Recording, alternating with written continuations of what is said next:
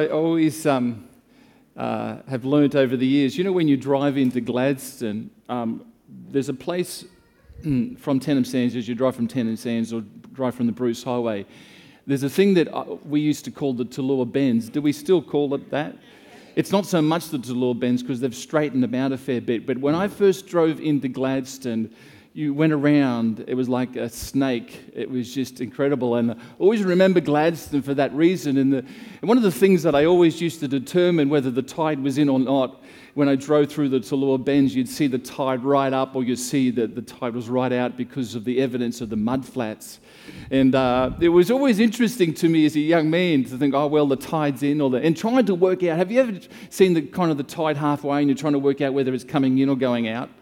You ever done that? I think you're not quite sure, you know. And I don't know why I was intrigued by that, but I was. And you know, when we even talk about the reality of this terminology, the turning of the tide, it's a metaphor for life, isn't it, in some ways? And what a metaphor is just it's a simple thought that just relates about how life is done. And you know, for me, the metaphor really is, it's talking about how things can be turned around for good. You know, when someone says, well, the tide has turned, they're talking about, oh, no, well, things have turned around for good because it was going in the wrong direction. Now we're going in the right direction. And whether you think the tide going out or in is the right or wrong direction is really doesn't really matter this morning. It's the fact that you know that God wants to turn the tide in some of our lives and situations and circumstances that we've faced. And you know what, there was some things in 2016 that I think all of us would say, I don't want in 2017. There's things that have happened last year that I want to see the tide turn. I want it different this year. There's some things in 2016 you say, no, I want to see continue because that was good, but I want to see more of it. I want to see what more God can do. I just don't want to be satisfied with what happened in 2016. Why not see something greater in 2017, church? You know, we can be satisfied as well. That was a great year. But, you know, that year's finished. This year is upon us. And I think God wants to turn the tide in the life of our church, in the life of individuals, in the life of families. He wants to turn some tides around so that we're heading and doing things even more differently, even greater, for his kingdom's sake. Because I think just to be satisfied with where I am is just to be going backwards. I don't want to be sitting and just saying, well, this is okay. And no, it's not, because I really feel that goes backwards. You know, I don't want to be the best of the worst. I want to be the best of the best. I want the best of the best of what God has for us. Average, you know, some people say, well, I'm just average. You know what average is? It's the best of the worst and the worst of the best. I want to be the best of all that God's got. I want more of what, you know, I just want to stir you up this morning, that let the hunger and thirst come afresh. 2006, you know, it's, you know, we say, oh, well, why do we do it at the start of the years? Well, I just think it's a great opportunity because sometimes, 2016, it doesn't have to be the start of a new year. It can be any moment in your year or any moment in your day that you say, hey, I want the tide to turn, but why not take the opportunity at the start of this year to say, God, let's see things turn around for good. And some people say, you know, well, things that happen in life, that's my lot in life. Well, I've found that doesn't have to be. I've discovered that in Him is my life, in Jesus. In actual fact, He wants to give us abundant life. He wants to give us more life. We physically may be getting older and walking towards that destiny of heaven, but the reality is that even though physical things may surround us that seem to be in the contrary of more life, inside we could just have more life. Why not be the most alive 70, 80, 90-year-old, 60, 50? You know, some people are 17 and dead, and yet some people are 70 and alive. In actual fact, age has really got nothing to do with it. It's all about, you know, what's in here, isn't it? So, come on. What do we need to turn the... So when I say turn the tide, some of you automatically can think, yeah, there's that. I don't want to see that. What happened last year happened this year. So I want to talk about turning the tide. And if there's one story in the Bible that impresses me and encouraged me and inspired me over many, many years, is the whole story of the children of Israel. You know, that million-plus group of people, that nation that, of course, came into Egypt, abundance. And when Jacob walked into Egypt on the invitation of his son Joseph, you remember in the book of Exodus, the second book of the Bible, Israel walked into Egypt abundantly supplied, much produce, many people, much cattle, goats, donkeys, etc. And yet 400 years later, they had nothing. They were in slavery in Egypt. In 400 years, they've gone from an incredible abundance and blessing to literally having nothing and just working for Pharaoh and building his structures and his monuments and working for him. And yet they finally left Egypt under the leadership of Moses in a wonderful way, and yet spent another 40 years before they came into what they called, and we call today, the Promised Land. But in that process of time, when Moses took over the leadership, there was some turning of the tides for Israel. There were some things that changed. And as we look at their story, you can see your story there in their story. You can see parts of your life, and so clearly it's displayed there, because we all go through things that's something of what the children of Israel went through. So I wanted to look at that, and if there's ever the tide was turned for Israel, it was that nation saw the tide turn. The book of Exodus is all about them. As I said, it's the second book in the Old Testament, the second book of the Bible, and the word Exodus means exit.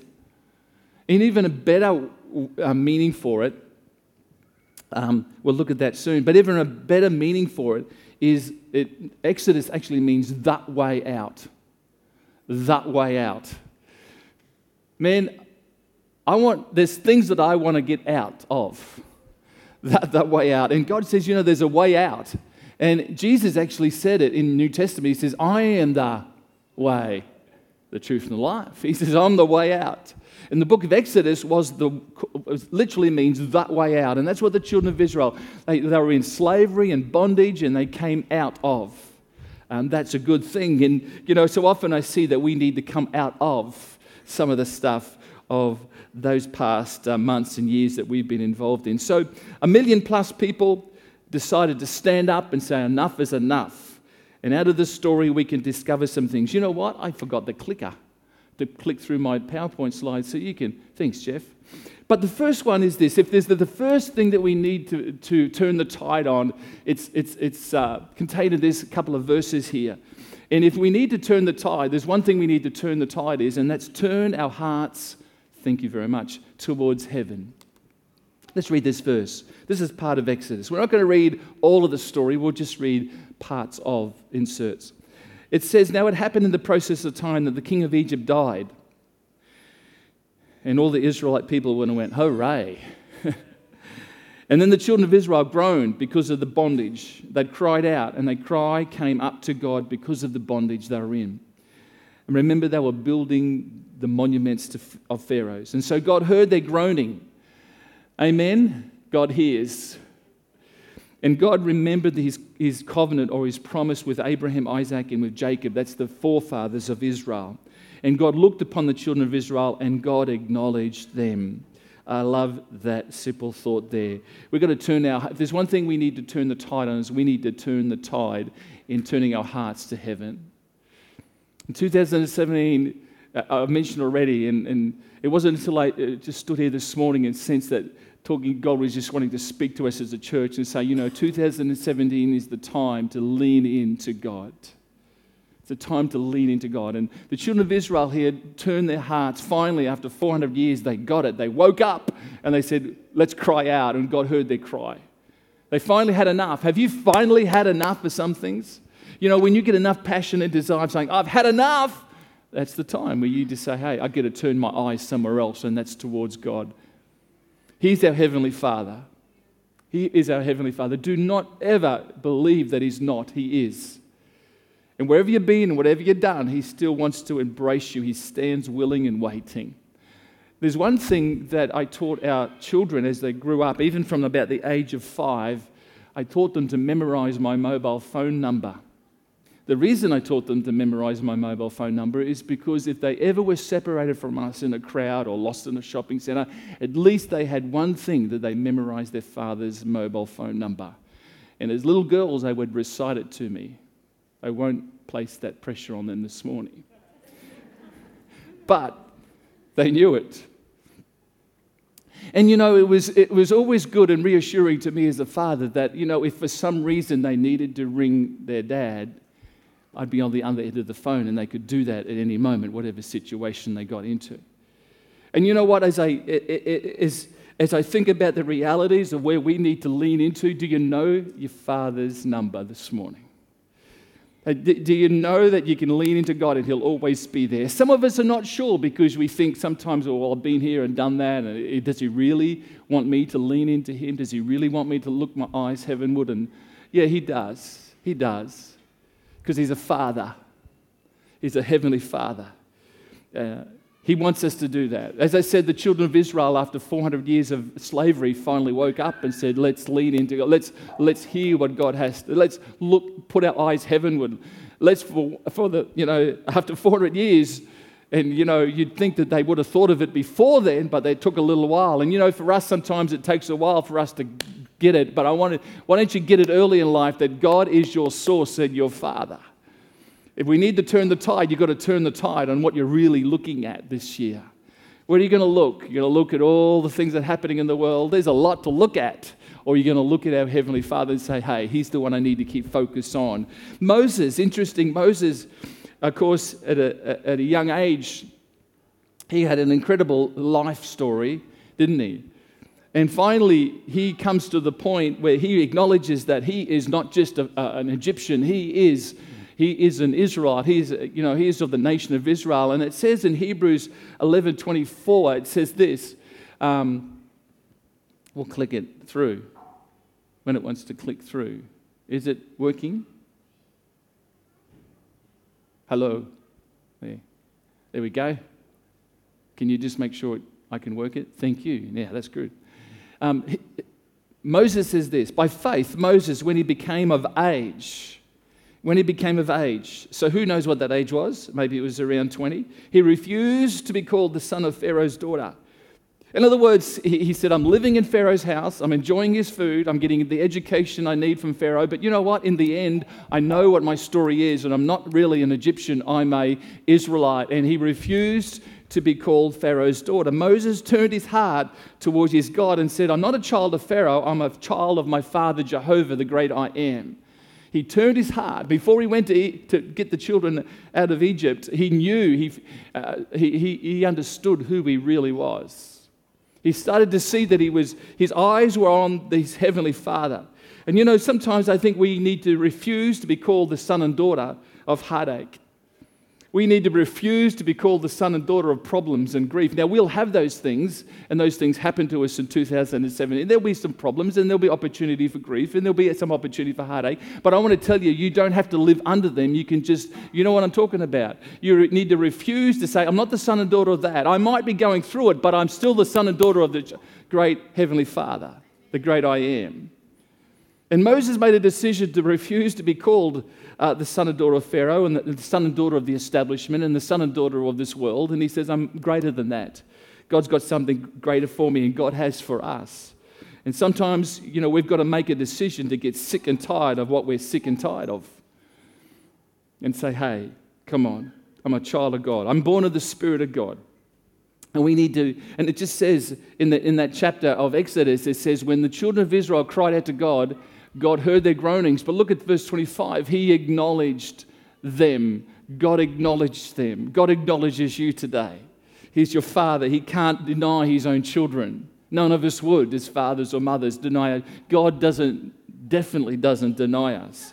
He acknowledges us and He says, come on. God doesn't let His children want to be oppressed the rest of their lives. He doesn't want them to stay that way. We need to put our gaze upon heaven. So often we get distracted by things of this world. So often we get distracted by the struggles even. They consume us, and the problems consume us. Or the activities that we're involved in, which are good activities, but they're not our priority. They're just a thing that happens in life. They're part of the blessing. They're not the answer. God is that answer. And we get distracted by those things. We put our gaze upon those things. And if you're going to turn the tide this year, you're going to have to turn it in what you look at and what you focus on and what you give attention to. Because I want to tell you, when you give your focus and attention to the great I am, I tell you, life does go so much better. Not because the problems go away, it's because you look at it so much better. You see it in a different light. And you start to work through life so much better. So where's your gaze? We just need to find ourselves in 2017 in His presence. This morning I woke up, as I normally do on a Sunday morning at 5:30. I went in and I fed our two little dogs. I then went into my office, and our two little dogs know that the laundry is... We don't have dogs in the house, so to speak. It's never been our thing to have dogs in the house, but they do hop in the laundry and they'll just they'll enjoy the coolness of the tiles and the laundry. And this morning I fed them, and they were in the laundry, and then I went into the little office in our place, and about 5 minutes into my last minute preparation this morning, I hear this tap tap, because we've got a wooden floor, tap tap tap tap tap tap, and there they both are, looking around the door at me. And I said, "Laundry," and they kind of turned around, and then within 5 minutes there, tap, tap, tap, and they're looking around. Now, the reason is because we've been away for a week and they're just wondering whether we're going to go away again. As much as Mark and Marianne are great lookers after our dogs, they do know the one that feeds them and plays ball with them and washes them and cuts their hair, and not that I mind, you could do all that, I don't mind. But the reality is they know who their father is, and not that these are not my children, they're just dogs, but... And in the end, I couldn't stop them. They just laid at the entrance to the office door all morning. And every time I moved, their head would be up. Because they just know who's the provider and who's really looked after them all these years. As much as the dad, when he buys a dog for his children, says, "Now you're going to look after these dogs." It never happens. It's always the dad or the mother who look after the pets sometimes. And you know what? They laid at the door because they know who is their provider. They just wanted to be in my presence. They just wanted to be in my presence. You know what? Have you got that desire just to be in His presence this year in 2017? Just to turn the tide on that. Maybe 2016 was just a bit lacking in His presence, in that time with Him, and He just wants you to be in His presence, spend some time every day. And I'm speaking to myself this morning. You can never spend enough time in His presence, never spend enough time gazing into His truth in His Word, never spend enough time. So if you're going to turn the tide, that's where we need to turn it. The Israelites finally woke up after 400 years. May it not take that long for us. Here's the second thing that I think is vitally important. If we're going to turn the tide in 2017, turn and ask for what was stolen from you in 2016. What's been stolen from you? Now, the children of Israel had done according to the word of Moses, and they'd asked from the Egyptians articles of silver, articles of gold and clothing, and the Lord had given the people favor in the sight of the Egyptians, so they granted them what they requested. Thus they plundered the Egyptians. 400 years before they left Egypt, they entered Egypt with much, as I said before, much cattle, much donkeys, much camels, everything. They were an abundant little nation, a family. Jacob, on the invitation of his son Joseph, came into Egypt, and they were about 200 or 300 people. They grew to over 1 million people in 400 years, and what they had now been taken from them, and they had nothing. They'd been stripped back to literally nothing. And so when they walked out of Egypt, God knew that, and He said, "Ask of the Egyptian people as you are released from Egypt and go into the desert, or you headed on your 40 years, which they didn't know they were about to take on a 40-year road trip. But reality was, God said, ask them for their silver and gold and clothing, and the Egyptians gave it to them, and they took back what has been stolen from them over 400 years. They took it back. One day, the Jewish people, the Israelite nation, was asking simply for straw to put in the mud, to make bricks, to build the monuments for Pharaoh. The next week, they're asking for silver and gold and they got it. And you may feel like you just, you know, what you need to do is ask a little bit bigger this year. You need to see that what's been stolen from you. I'm not talking about material things or what, whatever it may be, but I'm talking about what the enemy would like. He comes to kill, to steal, and destroy. Jesus came to give life and life abundantly. Who do you want to choose? I'd rather choose Jesus. Take back what's been stolen, claim, proclaim, ask. Ask for our children back. Maybe ask for health in body and mind. Ask for it. Ask God and receive it. Why leave the old places of pain and grief without receiving joy and hope and peace as you go? Why not? Take back what the enemy's stolen. When I was 20 years of age, I dreamed of buying a push bike. I know it's not the biggest thing, it's only a material possession, but you know, as I grew up in my years, I'd always kind of grown up being fairly careful with my finance, and so, you know, I had to ride a push bike to work back and forth. Even though I had a car, I preferred to ride because I just wanted a bit of exercise. And I had this dream that one day I'd buy a really good push bike. And finally came the day where I was willing to buy a really good push bike. It cost me $800. Now, in those days, that was a lot of money to me. And, you know, I'd never spent as much money on anything at one time, that much money. And so I bought this push bike. It was special. You know, it had what other bikes didn't have. It had epicycle gears.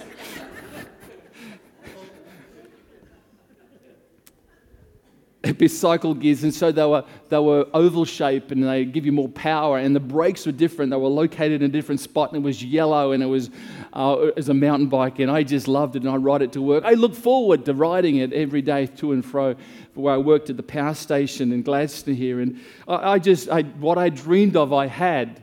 It was quite incredible to have it in my hands, and I put it under my house. I lived in Park Street, and one day I woke up early the next morning to go to work, and I discovered my bike had been stolen. So I had to take the car. But I got angry, I got mad, and then I thought I better do what the Bible says, so I started to pray for the person who had stolen it.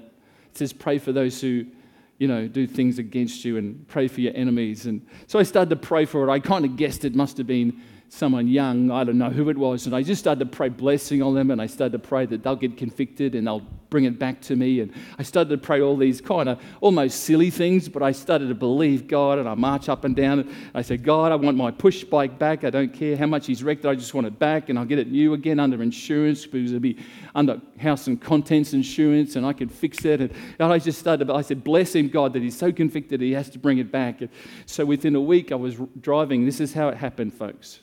I drove into the Valley Shopping Centre in my old Holden. I parked the car, and there in front of me, a young man on a yellow push bike rode past me a metre within my front of my car. It was my push bike. He parked it 4 metres to the left of me. I got out of the car before he could even leave the push bike. I went up to him. I was so excited. I don't know what he thought of me, but I didn't even introduce myself. I said, "That's my push bike." He was so shocked, he stood back. He said, "Take it." That's what he said. Obviously, he knew that it was not his, and that either him or someone else had stolen it. I then said to him, he was in shock. I said to him, "Where'd you get this push bike?" He said, "I've just ridden it from Clinton Park, and it was a friend of mine's, and I just saw it, and he said I could just ride it into town here." I said, "Really? What's the name of your friend?" He told me the name, the address, the phone number, everything. He was, I don't know what this young guy, he must have thought I was an angel or something. I don't know what he thought, but, you know, so I said, "Thank you." I took the push bike, I put it in my car, I went to the police, I gave them the name, address, and phone number. They said, "We know that guy." I said, "Good, you deal with it. I've got my push bike. See you later."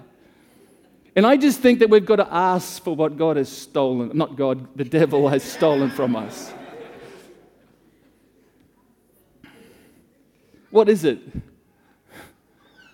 If it was as simple as a push bike, that'd be easy. But you know what? It's sometimes our health, our happiness, our future, our mental health, our physical bodies, whatever it may be. Why don't you start to ask again? Why did you give up in 2016? asking. We have not because we ask not. Isn't that selfish of us? No, ask for good things. God knows the desires of your heart, and He wants to give you the good things that will bring health, wholeness. And in actual fact, He'll give you things that will benefit His kingdom. Did you know that? And your health and wholeness and future and your witness to other people will benefit His kingdom. When you're living a victorious, successful Christian life, it doesn't mean you'll be void of problems. No, you'll have those issues. But you know what? We live so that we can live over and above them, not under them. And God wants us to ask for the devil wants to rip you off every day. God wants to bless you every day. Come on. Whose kingdom are you going to follow? Yeah. So if we're going to turn the tide in 2017, we better just start to maybe to ask for what has been stolen. Here's another thing the third thing the children of Israel needed to turn the tide on. They needed to turn to God's promises for their future. Exodus 13:5, and it shall be, third thing, turn to God's promises for your future. It shall be when the Lord brings you into the land of the Canaanites and the Hittites and the Amorites and the Hittites and the Jebusites and every other Vegemite, which He swore to your fathers to give you, a land, come on, flowing with milk and honey, that you shall keep this service in this month. It was talking about acknowledging God and what God had done for them. But here's the promise. Here's the promise that the land you're going to go into will flow with milk and honey. In other words, that represented incredible blessing. Incredible blessing. You know what? We cannot have a future without a promise. Some of us don't even get promises from God. I encourage you in 2007, why don't you hang on to God's promises in His Word? It may be specific promises for you. It may be just general promises. But why not take a hold of His promise and say, God, that's the thing I'm going to have a hold of in 2017. I'm going to take a hold of your promise. Because we can think, well, God, I'm going to take back what the devil stole. No, take it back. But the way you take it back is you hang on to what He's given you. His promise is a down payment for your future blessing. That's what it is. His promises of His Word. His promises into your heart. His promises of truth. What promises are you looking for in 2017? God's promise for your better marriage, for your better children, for a good occupation, for a better future. What are you believing God for? Notice it says that there was milk. Do you know what milk represents? If there was going to be milk in the promised land, that means there was going to be goats and cows who gave them that milk. And if there was goats and cows, that means there was going to be fields and pastures. It looked a lot better than desert, would you agree? If there was going to be honey, that means there was going to be bees. And if you're going to have bees, you're going to have flowers. That means not clay and dirt and sand. You're going to have something that looks a lot brighter than that. That's a good promise, isn't it? So milk and honey just wasn't something it represented everything good and blessing that God wanted to bring. What a promise. And once again, God promises things like that and gives you things like that, not just so you can be selfish and have everything, no, that so you can be an incredible blessing and witness to others. I want your life to flow with milk and honey, God says, so that you can even give milk and honey to others. Amen. 40 years of eating flaky bread called manna and quail. I mean, they'd fried it, they'd boiled it, they'd steamed it. They had 101 recipes for quail. But God says there's a better day. There's a better day, and it's milk and honey. And the promise was communicated to them of a greater future. So God's promises, you know what I've discovered about God's promises? They're interactive. That means His promises means you've got to reach out and take a hold of them. You can say, you can read it and say, that's nice. And then, but you know what? You've got to apply. You've got to live it. You've got to apply. You've got to say, God, I take a hold of that, and I'm going to thank you for that promise. And you know, as you take a hold of a promise, it changes the way that you do life because you want to gain the promise. You want to gain the promise. This is what Hebrews 11:17 says. By faith, Abraham, remember he was one of the fathers of the children of Israel, when he was tested, he offered up Isaac, remember, his only son, that had received the promise, offered up his only begotten son. Abraham had the promise that Isaac would be his inheritance, and even when it was tested and he was to put him, sacrifice him, Abraham thought, God is good. He can come through with a promise, even though in the natural this boy's going to be killed, and I believe God can still bring this whole situation for good. That's trusting in a God, isn't it?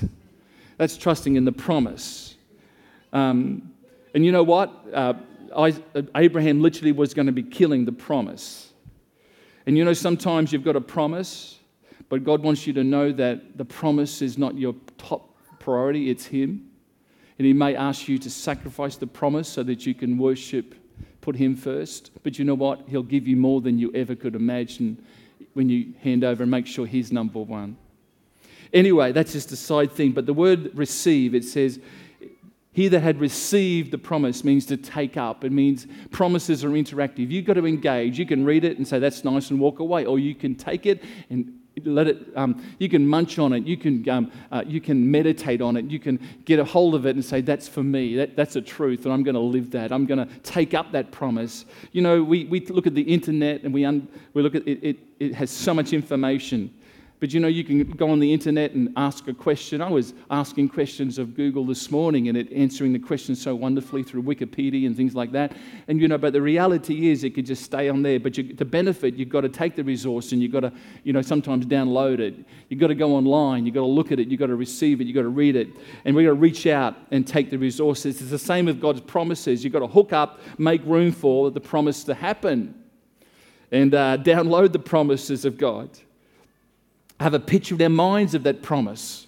The Israelite had a picture. Oh, it's a land that's flowing with milk and with honey. That's a great picture. Why not have a picture of your future? Have a promise in your heart. When we were going to have our first child, and I know many of you know the story, but just quickly, the doctors told us while Michelle was still pregnant with our first child that there was a high percentage of major disability for that child. And we won't go into all the details, and they said to us, you could abort that child, no problem, abort the child. We said, no, not going to abort the child. God's given us a child. And, you know, we went home. How do you live with that when you're only young and you got your first child, and it's like these doctors have said, well, Even the ultrasound, we've you know, recorded the length of the leg and the arm and all these details, and yet it's even a higher percentage that your child is a severe disability, and they named Down syndrome, and things like that. And so, what do? When you're young, you know, you go home and you cry, and then you cry out to God. After a while, and you get a promise. And Michelle got a promise, and we had a promise, and one of the verses I believe that was the promise was Psalm 3 verse 5, and this is the promise. I lay down and sleep, I woke, for the Lord sustained me. Now, you might say, well, what promise is that for a child that maybe, you know, have disability in the womb? That doesn't seem like a good promise. No, it was a good promise. Think it through. If, you know, in sometimes of stress and worry and concern and anxiety, there's one thing that you find lacking, and that is sleep. So I took that promise, and we every night, well, I don't know if we did it for literally every night, but the promise was, hey, if God, you're going to be, if I can trust you, if I can lay down and sleep in peace, that means you're going to be working on it, and you've got this all in hand, and that, Father, I can trust you in this, and so I'm going to have a good sleep, even because if you're going to be up and about doing what you're going to be doing and sorting through this whole issue of our little first child, God, doesn't that mean I can trust you and sleep in peace? And God said, yes, and so we thought, that's a great promise to hang on to. That's a great thought. You know what? The promise didn't tell me it's going to be everything's going to work out perfectly according to human standards. It didn't even promise me that child will be normal in every way, shape, and form. It just made a promise that we could trust our God. And sometimes in our midst of our struggle, we sometimes look for a promise that's going to give us perfect things every time. You know what? Life is not always perfect, but but the reality is it can be a wonderful life in our Heavenly Father, because He takes the mistakes of the world and the sin of the world and the problems of the world, and He can turn around for good. So if it's 2017, what's the promise that you're going to lay a hold of? For your situation, what's the promise? Here's the last thing, and we'll finish with this. Exodus 14:1-3. If there's something, the tide is to be turned in 2017, this is what probably for some of us we need to turn. We need to turn to a place of faith. Place of faith. Exodus 4:1-3. Now the Lord spoke to Moses. Now Moses now is in the situation where he's come. He's realized he's not the son of Pharaoh. He's a child of God. He's an Israelite. So he talks to Pharaoh and says, "Let my people go." And the Lord spoke to Moses saying, "Speak to the children of Israel that they turn and finally they've come out of Egypt." This is the story. They've come out of Egypt and now they've gone for several days into the desert and they've come up against the Red Sea. The Red Sea's in front of them. Pharaoh and all his army suddenly realize, oh, we've done the wrong thing. We need to go after these guys and get them back. And so Pharaoh and his army are behind them. The Red Sea is in front of them. Left or right, there's just more sea and more desert. So where do you go when you're in a corner and you've got nothing and trapped? And so the Lord spoke to Moses saying, "Speak to the children of Israel that they turn and camp before Pi-Haroth, between Migdol and the sea, opposite Baal Zephon. You shall camp before it by the sea. For Pharaoh will say of the children of Israel, they are bewildered by the land, and the wilderness has closed them in." Little did Pharaoh know that God had a plan. And I want to tell you, God has a plan when you're in the corner and you've got nowhere to go. And in 2017, maybe in 2016, you felt like you couldn't go forward, you couldn't go through, you couldn't go up, you couldn't go down, you couldn't go anywhere. You were stuck. I want to tell you, you're never stuck when you're in God. There's always a plan. And you know what? I think God allows it sometimes so that we will build faith in our hearts about our future. We would have faith to live out of his promises. No way back, no way forward, no way through. Pharaoh's getting closer, camping on the edge of the sea. They camped there 8 days. 8 days on the edge of the sea. They could see the dust cloud getting more and more as Pharaoh and his army and chariots moved in on them. I think even though they were out of Egypt, Egypt was not broken. And I think that's what God wanted to do with Egypt. I think God wanted to destroy some parts of Egypt, and God wants to destroy your past totally. It's not that it didn't happen, it's not that you can deny it, but he wants it destroyed so there's a future and a hope. And God wanted to destroy Pharaoh and the army. And the interesting thing is Moses. The word Moses means out of the water. You will remember why his name was called Moses, because as a child Pharaoh was killing off little boys, 2-year-olds and under. They was killing or putting them with the sword, trying to get rid of all the men that would come into the future generations of Israel.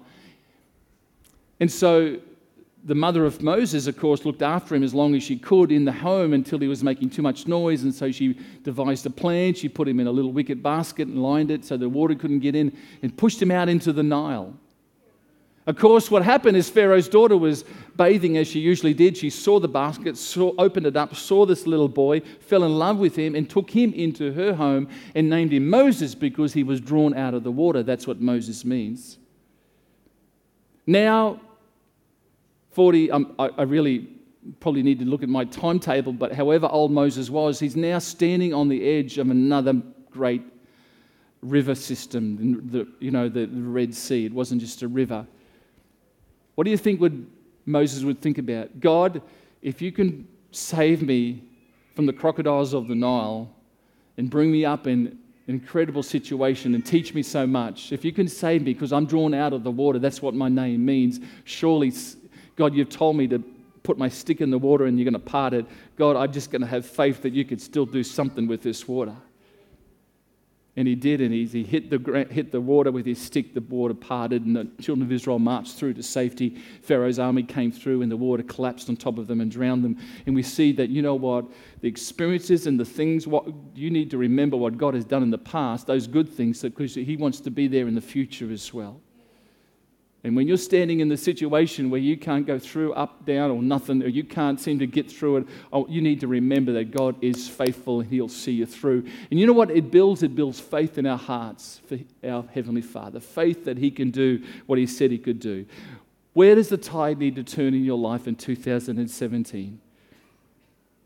Do you know what is a fact? The tide will come in and go out today, tomorrow, and for the rest of this year. It is a fact of creation that the tide will come in and go out. The tide will get to a point. It'll never get to the point where it'll just keep on coming over the land. It'll get to a point on the beach or on the coastline where it'll come to a point and then it'll turn around and go back again. And it'll do it 6 hours later again. Back. You know what? It's been doing it for 6,000 years. And do you know who created the tide? You know why the tide comes in and out? It's because of the gravitational pull of the moon and the sun and the Earth's rotation. You know who created the Earth and the sun and the Earth's rotation and everything about it? Our Heavenly Father. Jeremiah says this. This is what the Lord says. He who appoints the sun to shine by day, who decrees the moon and the stars to shine by night, who stirs up the sea so that its waves roar, the Lord Almighty is his name. If our God can look after the creation and for the last 6,000 years bring the tide in and take it out, bring it in, take it out, if he can make sure the sun is there for all eternity, if he can make sure the moon rotates around the earth, that's what it does, doesn't it? And the earth rotates. If he can make sure that it never misses a single micron of a degree, the earth is always perfectly doing what it needs to do. That's why we have seasons. If our God can do that, why would he not look after you and me if we would trust him? Every time you see the tide come in and out, just say, thank you, God, that it doesn't come so far that it floods the earth, and it doesn't go so far out that we never have the sea at all. But it always comes in and out. And every time it comes in and out, you know what you need to say? God, the tide is turning. And by faith, I believe it's going to turn for this situation, in this circumstance. Can we stand this morning?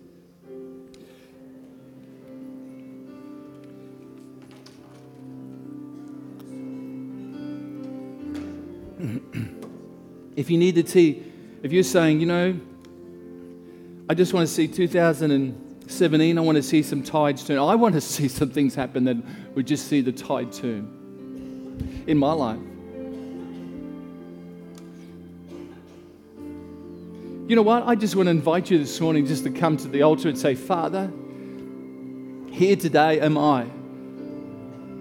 It might be for you, it might be for someone else, it might be for a situation that maybe today you actually feel like that. It's just you're in a corner and you're really not quite sure the way out. I just love to pray with you, stand with you this morning. And we believe for our God, he would be the answer that we've all seeking for. I'd invite you this morning just to come and stand. We worship just for a moment before we close the service and say, Father, here I am. Because I believe in the laying of hands, and I believe in the Holy Spirit, and I believe that God wants to impart life and encouragement in the future. Come on, let's just worship for a moment and let's just believe God. Just take a moment to say, Father, thanks to you.